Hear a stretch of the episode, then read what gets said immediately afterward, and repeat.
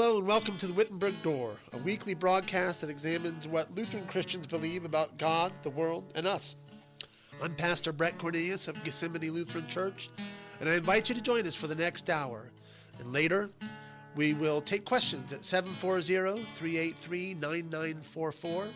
That's 740 383 WWGH, or on Facebook at the Wittenberg Door, where you can submit your questions live. Please join us now on the Wittenberg Door.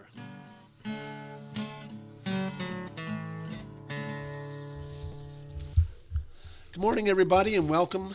Thank you for joining us.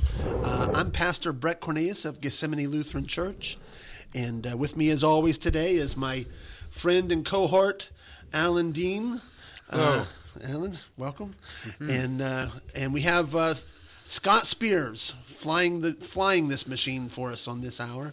So thank you for being with us, Scott. Thank you for helping us. Uh, folks, we're going to go over some news today, as we usually do, and then we're going to talk about the upcoming lessons for Sunday.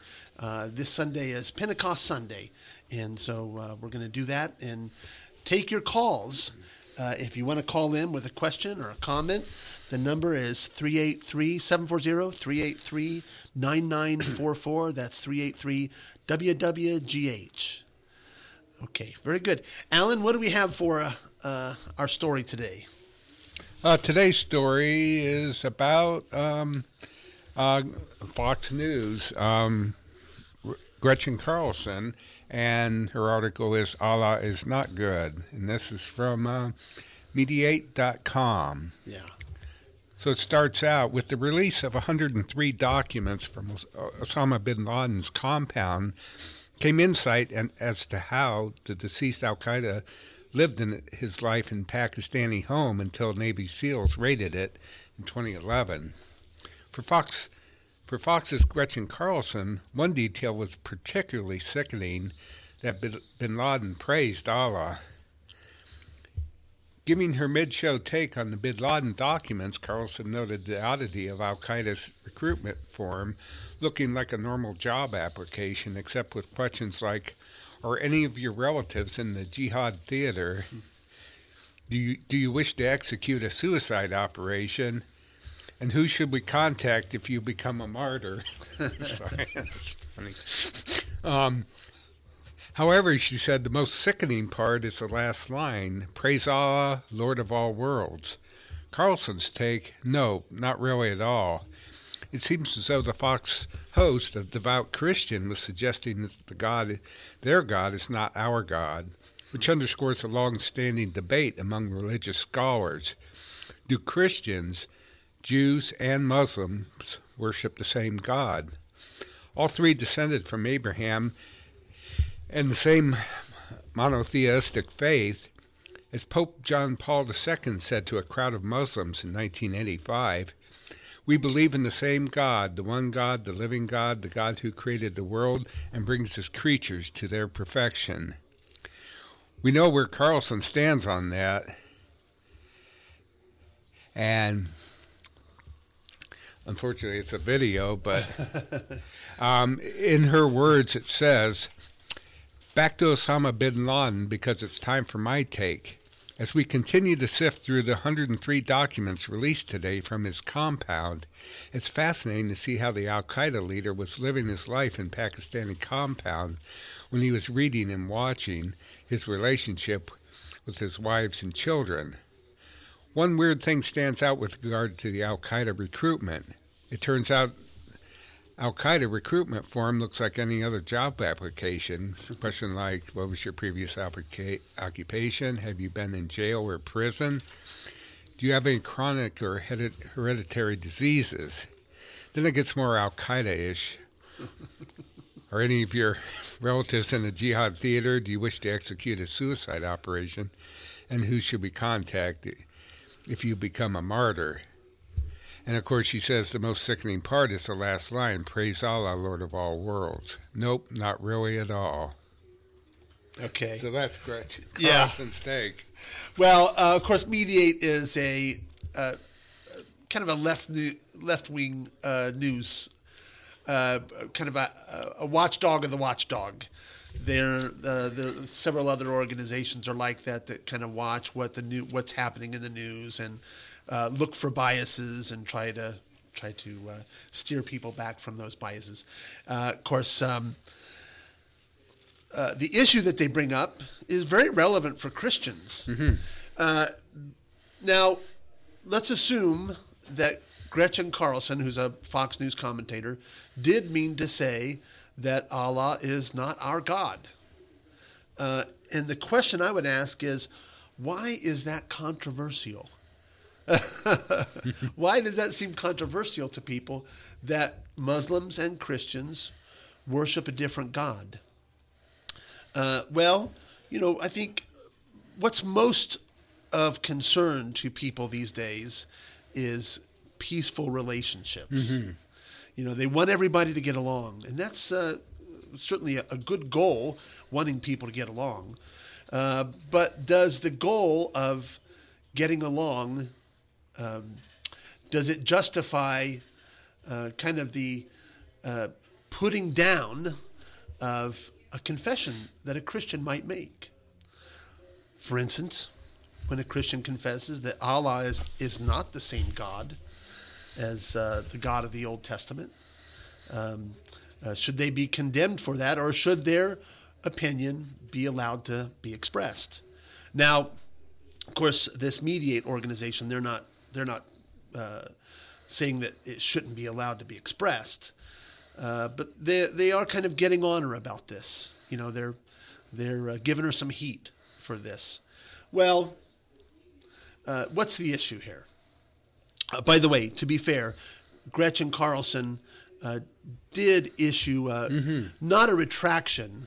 Uh, she A didn't retract- clarification. a clarification that she was she was not saying that uh, that Allah isn't God, but she's saying that uh, that the way he was praising Allah uh, for you know destruction of of, uh, of of the world of Christianity, uh, she was saying that was what she was criticizing. Well, whether she was or not, Right. the question becomes: uh, Is it okay for Christians to confess that Allah is not God? What What do you say about that, Alan? Well, they should, I think, if they're Christians. Yeah, I mean, uh, uh, now we know the Pope here, for instance, came forward, and and the Pope is is also a person who's very interested in peaceful relationships. Uh, we know the Pope has um, has uh, on several occasions uh, gone to a mosque and prayed with uh, prayed with the um, uh, imams and the leaders of the mosques. And of course, uh, you know, there are some Christians that can tolerate that. Uh, we, in our denomination, we believe that it's uh, uh, that it's a, a, form of um, idolatry. That it's a, it's a it's a confusion of creeds. Uh, the technical term that we use for it is syncretism, and that is where you take two different beliefs and you try to blend those two different beliefs. Uh, so the fundamental question is: Is Allah God? Now, it's interesting that this is one of the fundamental challenges of ancient Israel. Uh, ancient Israel, of course, was uh, given the law by Moses, and uh, the first commandment, you shall have no other gods. And ancient Israel was surrounded by pagan neighbors. They were surrounded by people who were uh, confessing different gods, the Baals and the Asherah. And the Baal in, Baal in particular was uh, kind of an interesting entity among all the nations. Uh, Baal was worshipped as kind of this universal god, that he was uh, uh, among all the other different local deities you might have. Uh, Baal was uh, in in ancient times. Uh, Baal was worshipped in, in Babylon. Baal was worshipped by all the Canaanite neighbors of Israel. Uh, he worshipped in Syria, worshipped in even you know in parts of Arabia. So it's kind of this uh, overarching God that all the nations could worship. And that's how it was presented to ancient Israel.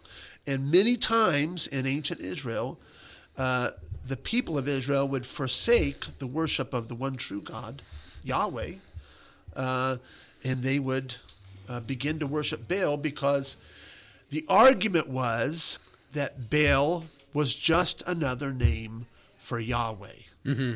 Right?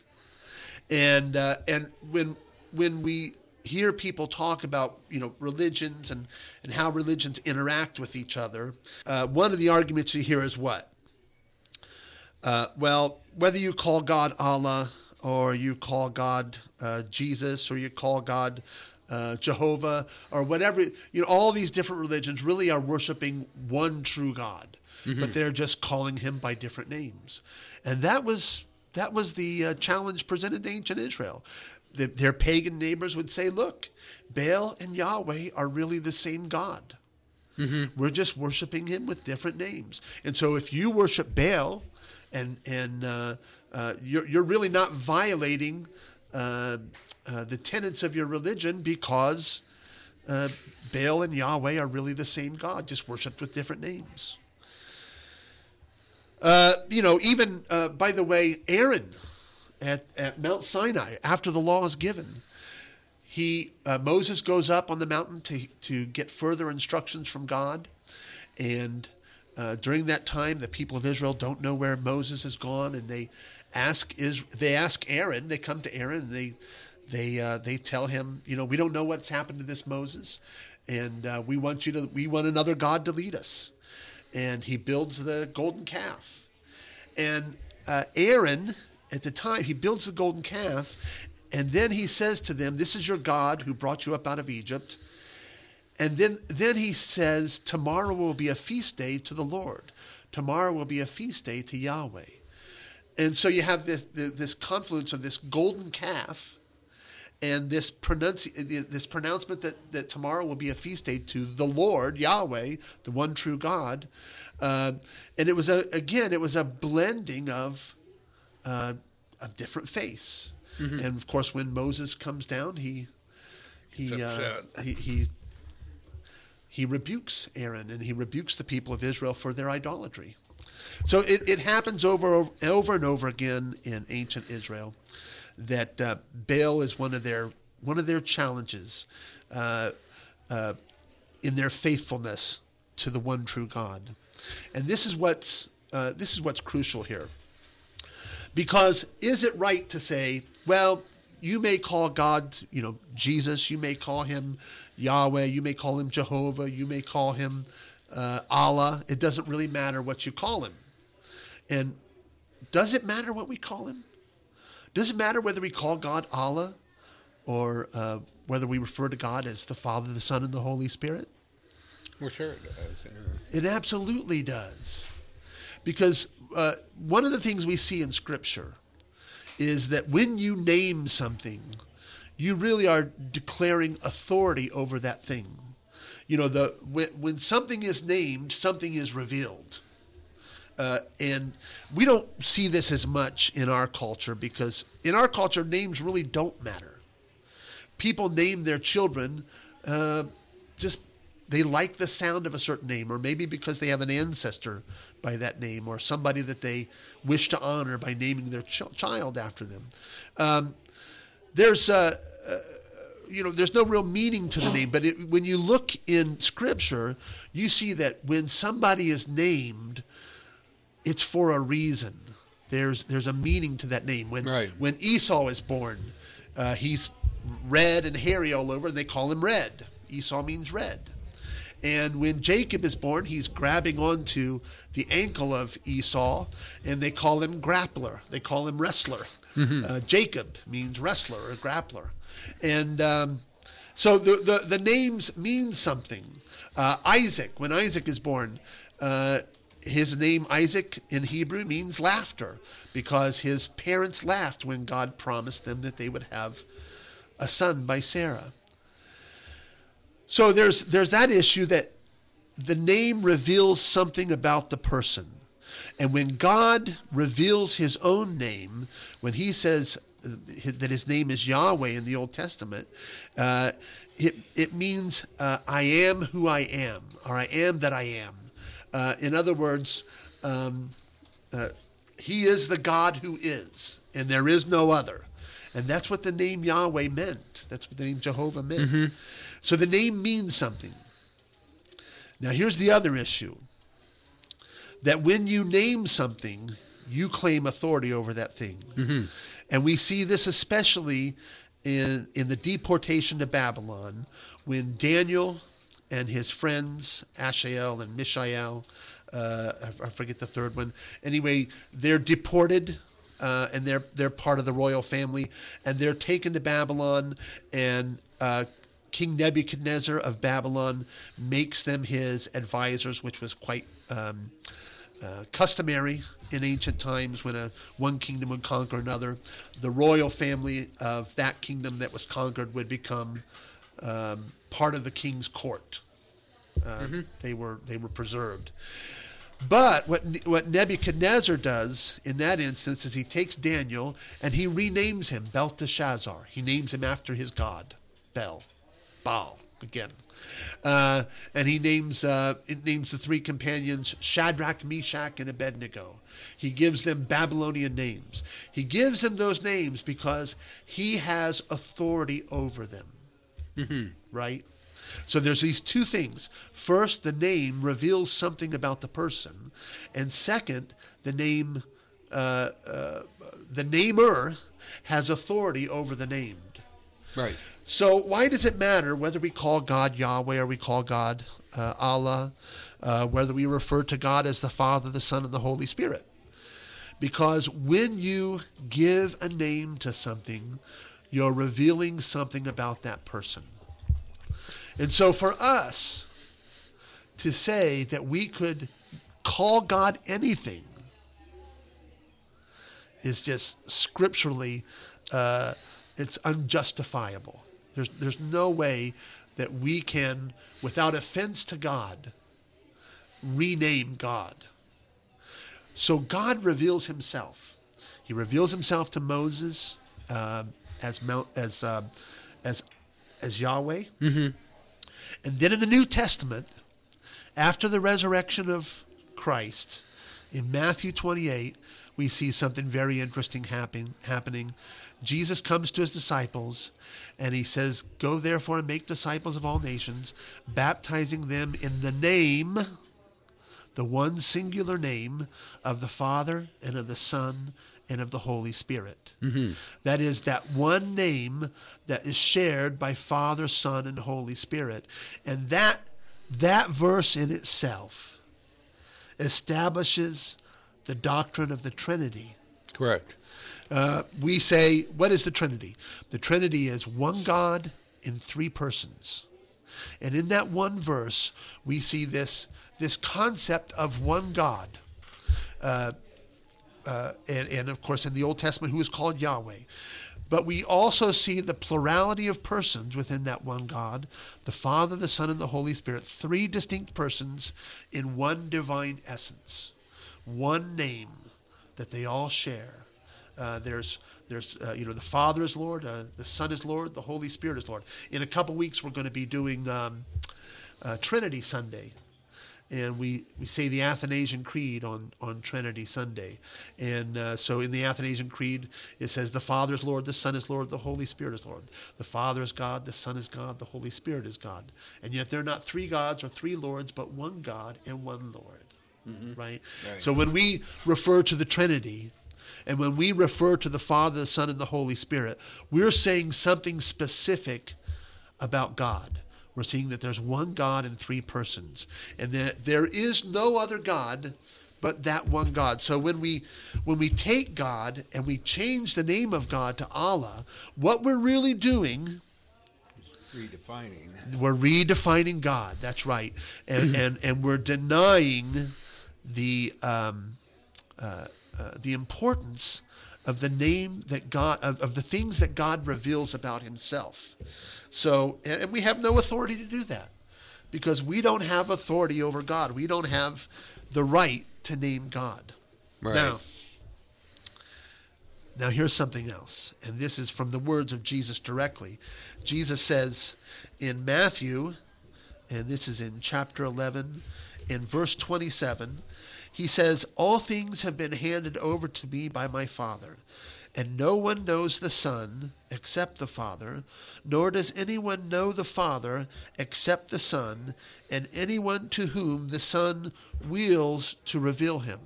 In other words, whoever the Son wants to reveal him.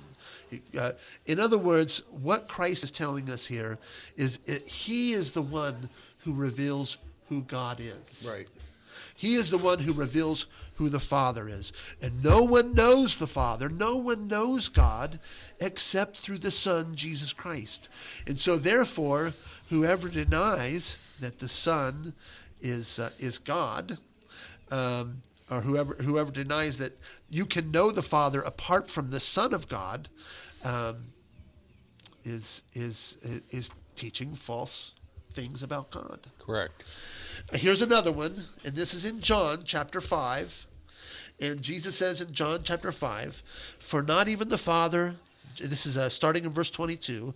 For not even the Father judges anyone, but he has given all judgment to the Son, in order that all may honor the Son, even as they honor the Father. He who does not honor the Son does not honor the Father who sent him. Mm-hmm. In other words, those who refuse to give the same honor to the Son as they give to the Father are not honoring, they're not worshiping the Father. Uh, because you can't worship the Father apart from the Son. You can't divide God. You can't take this one true God, the, uh, who uh, Father, Son, and Holy Spirit, who share the one divine name, and begin to divide them and to say, "I'm going to worship the Father, but I'm not going to worship the Son." And this is specifically what Islam does it says you must worship the one person of the Father without worshiping the person of the Son or the person of the Holy Spirit. One of the things that Islam claims is that God doesn't have a son. Right. And if God doesn't have a son, then the Son of God, Jesus Christ, who is revealed in the Christian scriptures, cannot be God. And not only can he not be God, but he must be a deceiver. Right. And of course, uh, the, what the what the Muslims will say, uh, some Muslims will say, that it wasn't Jesus himself who claimed to be God, but it was his followers afterwards who perverted the doctrine of Jesus. Uh, well, you know, we can't know Christ apart from those whom he chose, those who he brought with him, and those who announced his word afterwards, those whom he sent out into the world to be his witnesses and and to witness of the resurrection mm-hmm. and uh, and to and to reveal who he is as we'll see in our lessons today uh, so what we can say from the Christian script there's many more of course that we could we could go over mm-hmm. is that Christians and Muslims do not worship the same God and any attempt to say that Christians and, and, and Muslims, or even we could say the same thing of the Jews, Christians and Jews worship the same God. Any attempt uh, at a kind of a blending of those religions, uh, what we call syncretism, is is uh, contrary to Christianity. Correct. Now, having said that, uh, can we get along with Muslims, Alan?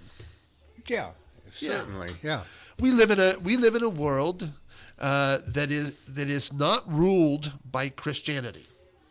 We live in a uh, uh, we live in a world where there's uh, we live in a country specifically where there's freedom of religion.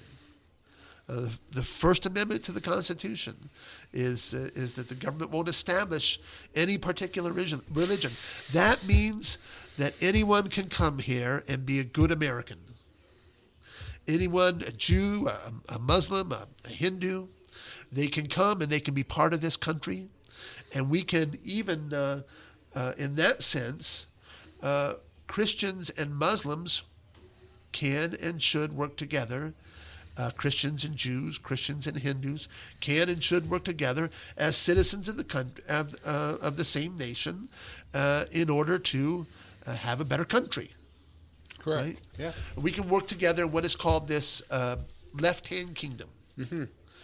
Uh, And in ancient times, it was unheard of that uh, that the religion of the kingdom uh, that, that that there wouldn't be a religion of the kingdom, and that's what all the holy wars in the past were fought over. They were fought over what religion would be the religion of the kingdom, and everyone had to worship in the same way. But in our country, it's not that way. We haven't established a religion here, and so we can and should get along with our Muslim neighbors, our Jew na- Jewish neighbors, our Hindu neighbors. Uh, we can and good, should get along with them because we're to love our neighbor. Right. And we're to pray for those even who persecute us. We're to even pray for members of Al Qaeda. Mm-hmm. Uh, we're, we're to pray that they would be, their eyes would be opened and that they would turn from their blindness and that they would uh, come to come to know the one true God in Christ Jesus and uh, which we also pray for Jews and for Muslims, mm-hmm. that they would come to know the one true God, right, and believe and be saved as as God promises. Okay, very good. well, folks, if you have any questions or comments, I'll remind you of our uh, uh number here again is 740 383 9944. That's 383 WWGH. Give us a call. We'd be happy to take any questions or comments that you have. Uh, and what we're going to do now is move along. Uh, we've looked back to what the news in the past week has been, and we're going to look ahead now to the uh, upcoming Sunday at Gethsemane Lutheran Church. We have. Uh, lessons uh, that are prescribed for each Sunday. This Sunday happens to be Pentecost Sunday, mm-hmm. uh, and Pentecost is um, is uh, the word itself, Pentecost means uh, 50 or uh, 50 days after. Uh, we're, we're speaking in, in, reference to 50 days after Easter. In uh, ancient Israel, that was uh, 50 days after Passover. And Passover and Easter, most of the time, they coincide. Uh, and at least thematically they coincide with each other. And so uh, this coming Sunday is is that 50 days, and it commemorates for Christians. It commemorates especially the giving of the Spirit. So, uh, Alan, would you read uh, read our Old Testament lesson for us? Mm-hmm. The Old Testament reading is from the book of Genesis, chapter 11, verses 1 through 9. Now the whole earth had one language and the same words. And as people migrated from the east, they found a plain in the sand of Shinar and settled there. And they said to one another, Come, let us make bricks and burden them thoroughly. And they had brick for stone, and bitumen for mortar. Then they said, Come, let us build ourselves a city and a tower with its top in the heavens, and let us make a name for ourselves, lest we be dispersed over the face of the whole earth. And the Lord came down to see the city and the tower which the children of man had built. And the Lord said, Behold, they are one people, and they have one language, and this is only the beginning of what they will do. And nothing that they propose to do now will be impossible for them. Come, let us go down there and confuse their language, so they may not understand one another's speech. So the Lord dispersed them from there and over the face of all the earth, and they left off building the city. Therefore its name was called Babel, because there the Lord confused the language of all the earth. And from there the Lord dispersed them over the face of the earth. you know, isn't it interesting that we were just having this discussion about the naming of mm-hmm. things? Uh, and uh, the naming of things that kind of establishes authority over something. And here in this Old Testament lesson, we find uh, this uh, body of people, the whole earth at this point, uh, proposes the idea let us make a let us make a city and a tower and let us and, and what do they want to do? They want to make a name for themselves. Right. Right? In other words uh, uh, they don't want god to name them uh, they they want to claim authority over themselves. They want to make a name for themselves. And uh, and this is uh, this is uh, in the context of this passage, it is uh, an expression of rebellion toward the one true God, the one true God who had, had, had saved them through the flood. And so they're going to build this city, they're going to build this, build this tower.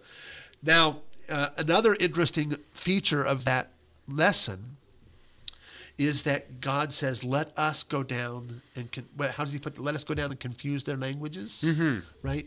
And the question is, when God says, "Let us go down and confuse their language," who is the us that He's referring to? Mm-hmm. We know the Trinity. It's, it's an intertrinitarian dialog mm-hmm. uh, it's the same thing we see in Genesis chapter 1 when God says, Let us make man in our image. And then Moses says, in, in the image of God, he made them. You know, the, there's uh, the word Elohim, the word for God in Hebrew, Elohim, uh, actually has a plural ending which means always, it means uh, in plural in Hebrew, always refers to three or more. So even the name Elohim is, uh, is an expression of the Trinity. But here, uh, explicitly, God says, let us go down and confuse their languages. And um, here again, what is at play? They want, uh, they, they are rejoicing in their oneness and uh, uh, uh, you know when this is essentially what happens when syncretism or the blending of faiths or the blending of beliefs is tried. It's a it's a, an attempt at unity where no real unity exists, and so uh, uh, God uh, destroys that. What they believe is their it, it unifies them. Uh, their language and the fact that they're all you know from from one tribe, uh, he goes down and he confuses their language, and he in, in that instance he divides the earth. Right. Um, in other words, he, he divides the people groups, and those, and we're going to see what's really interesting is in the next lesson. Mm-hmm. We see the time that God chooses to bring them all back together. Okay. Right. So why don't we? Uh, why don't we? Now, uh, by the way, and then uh, you know, there's uh, uh, a few thousand years of of human history, maybe four or five thousand, that exist between these two periods of time, that between the next lesson at Pentecost and this Old Testament lesson.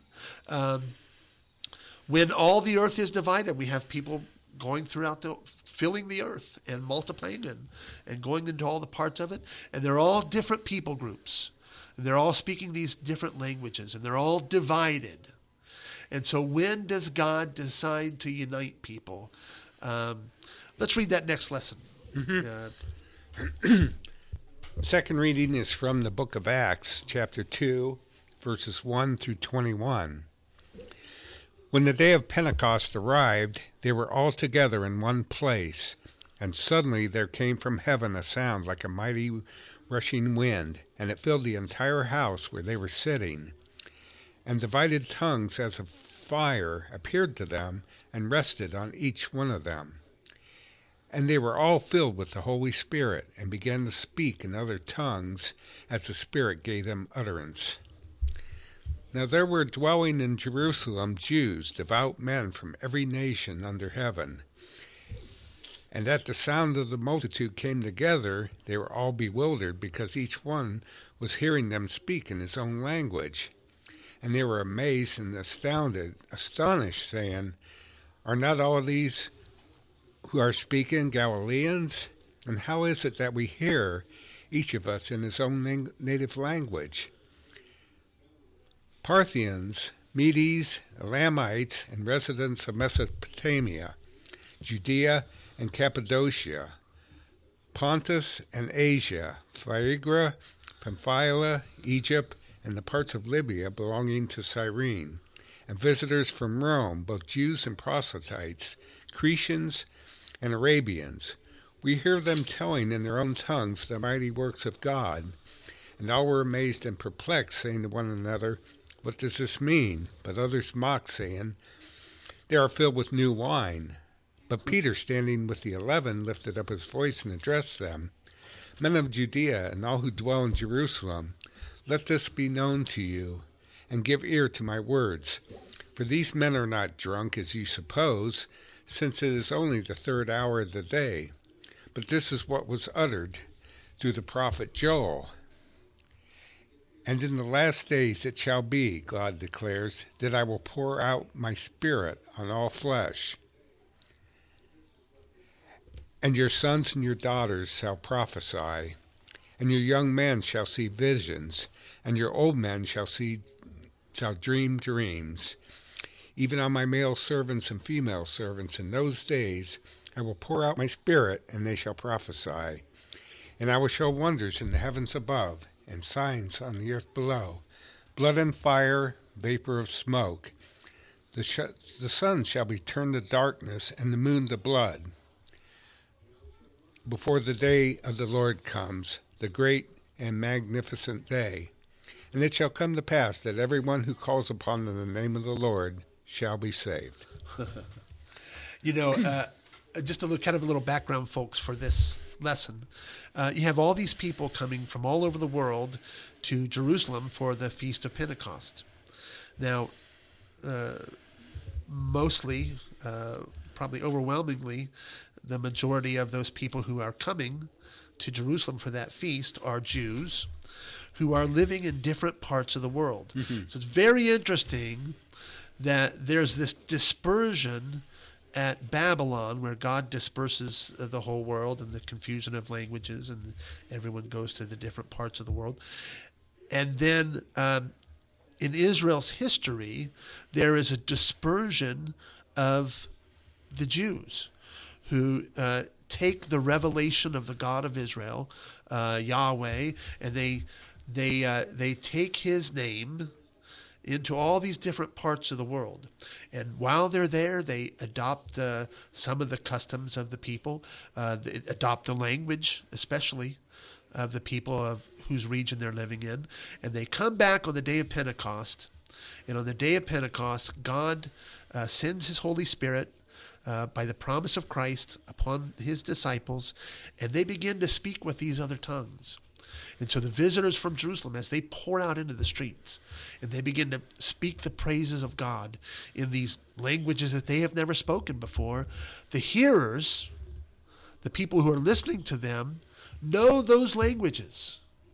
Medes and Persians and, you know, uh, uh, uh, parts of Cyrene and, and uh, Phrygia and all the different uh, parts of the ancient world, people coming from Europe and people coming from Africa, and people coming from Asia, mm-hmm. and they're hearing the disciples uh, speak in those tongues. Now, why? What is happening here? What the really interesting thing here is uh, uh, the juxtaposition of these two lessons. You have the Old Testament lesson where God, through languages, is dispersing the whole world and you have in the New Test in in the, in the book of Acts here, you have God coming to all these different languages and speaking uh, the praise of Christ and telling what what he has what God has done for us in Christ. And really uh, fulfilling what Jesus says in Matthew 28 when Jesus says, Go therefore and make disciples of all nations.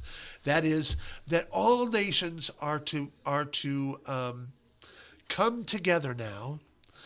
Uh, in whatever part of the world, whatever tribal group they belong to, whatever language they speak, they are now to come together in Christ. Because in Christ, God has revealed who he is, and, and especially in Christ, God is saving all men, not just Jews, uh, but uh, uh, uh people from every tribe and people group. Uh, you know, uh, most of us have European ancestry. He was speaking to us there too, right. and he was calling us to faith in Christ. And this last uh, this last line that Jesus, that uh, that Peter says uh, when he's um, uh, recounting the lesson from Joel. Uh, from, from the prophet Joel, as he says, And it shall be whoever calls on the name of the Lord shall be saved. And think about that again in, in the context of that Old Testament lesson where they say in the Old Testament, we will make a name for ourselves and here in the New Testament, where uh, it is it is God's name that is exalted, and it is God's name uh, through whom people receive uh, salvation and life. Mm-hmm. And uh, uh, also interesting, and this is something for Christians to remember, uh, especially those with a, a, kind of an interest in, in the Pentecostal movement, uh, that what Peter does here next is he goes on to tell the story of Jesus. That is, he just goes on and tells the gospel. He tells about Jesus who went about doing good and healing people, uh, and that he was uh, taken by the elders and chief priests of the people and turned over to the Roman governor Pontius Pilate, that he was uh, crucified and buried, but that God uh, uh, would not allow his his body to uh, to undergo decay. He would not abandon his uh, Holy One. Um, and on the third day that he, he rose again from the dead and he ascended into heaven and sits at the right hand of God. And so uh, G, uh, it's Peter ends this sermon and in the lesson we don't really get the end of the end of the sermon of Peter, but uh, uh Peter ends the lesson uh, by saying, um, "Therefore know for certain that God has made." Uh, that God has made him both Lord and Christ, this Jesus whom you crucified. Right? Mm-hmm. In other words, the end of that lesson and, and what, what it really means, what Joel is really talking about when Joel says, uh, whoever calls in the name of the Lord will be saved. What Joel, the prophet Joel, is really talking about is that whoever calls on Christ will be saved. And uh, now the people respond. Now, when they heard this, they were pierced to the heart and said to Peter and the rest of the apostles, Brethren, what shall we do? And Peter said to them, Repent and let each of you be baptized in the name of Jesus Christ for the forgiveness of your sins, and you shall receive the gift of the Holy Spirit. Mm-hmm. So here again, we go back to baptism. In Matthew 28, Jesus says, Make disciples of all nations, baptizing them in the name of the Father, the Son, and the Holy Spirit. Here, here in the book of Acts, at Peter's sermon, he says, Let each of you repent and be baptized, everyone one of you in the name of Jesus Christ, in the name of Jesus Christ, which really is the name of the Father, the Son, and the Holy Spirit. Mm-hmm. Um, that was uh, kind of uh, Luke's kind of shorthand of the formula for baptism. He just says in the name of Jesus. Uh, so in in the revelation of Jesus, in uh, uh, who Jesus has revealed Himself to be, and and and uh, and who He is for us, the Savior of all mankind. Um, well, folks, I don't think we're gonna. I don't. I don't know if we're gonna get to the gospel lesson today. You might just have to come to church on Sunday to hear the gospel lesson. Uh, our our divine service, by the way, uh, Gethsemane divine service is at 10:30 a.m. on Sunday morning, um, we're at 219 East Church Street. We're right beside Rocky's Bicycle Shop, kind of a landmark in downtown Marion. Uh, our services are at 10:30. Uh, also, we have now another service on Saturday afternoon at 4:30 p.m. Uh, so we actually have two services for you to come in uh, and uh, and hear the word and hear the gospel. Uh, hear this great story of the name of Jesus who saves us there's also something else we're doing. We just started it last week, so it's really wouldn't be too late for you to uh, to uh, uh, join. And, and uh, if you're interested in uh, what Gethsemane teaches as a church, we have a, a class called the Christian Faith class, mm-hmm. and uh, we're doing that Saturday mornings at 11. It goes from about 11 to about 12:30. sometimes the, I get a little long-winded, and it might last till quarter till one or one o'clock, but somewhere an hour and a half, two hours, and it's um, it's a presentation on the Christian faith where we go through all the parts of the Christian faith. We talk about uh, the Ten Commandments and uh, what they mean to us. Uh, and why God gives us the commandments. We talk about the Apostles' Creed and what God reveals about Himself in Scripture uh, that He's the Creator, that He's the Redeemer, that He uh, sanctifies and rescues us from death. Um, we give instruction about the Lord's Prayer and prayer in general, but specifically about uh, this prayer that Christ Himself has taught us in the Lord's Prayer. Uh, we uh, also go through the doctrines of baptism. We talk about absolution, and we talk about the Lord's Supper at this class. And of course, we'll do a lot of talking about uh, what it is Lutherans believe that the scriptures teach and uh, how we practice our faith, for instance, in in divine service, uh, what we do as, as far as the liturgy. Uh, so it's it's really an introduction to what uh, Lutheran Christians believe. Um, the Christian faith is. So that's again that's uh, Saturday at 11 a.m. and we invite you to join us for that, and we invite you to join us this Sunday uh, for the for the feast of Pentecost, and uh, when we when we again come together, people of different backgrounds and uh, uh, you know different experiences. Uh, and maybe even different languages.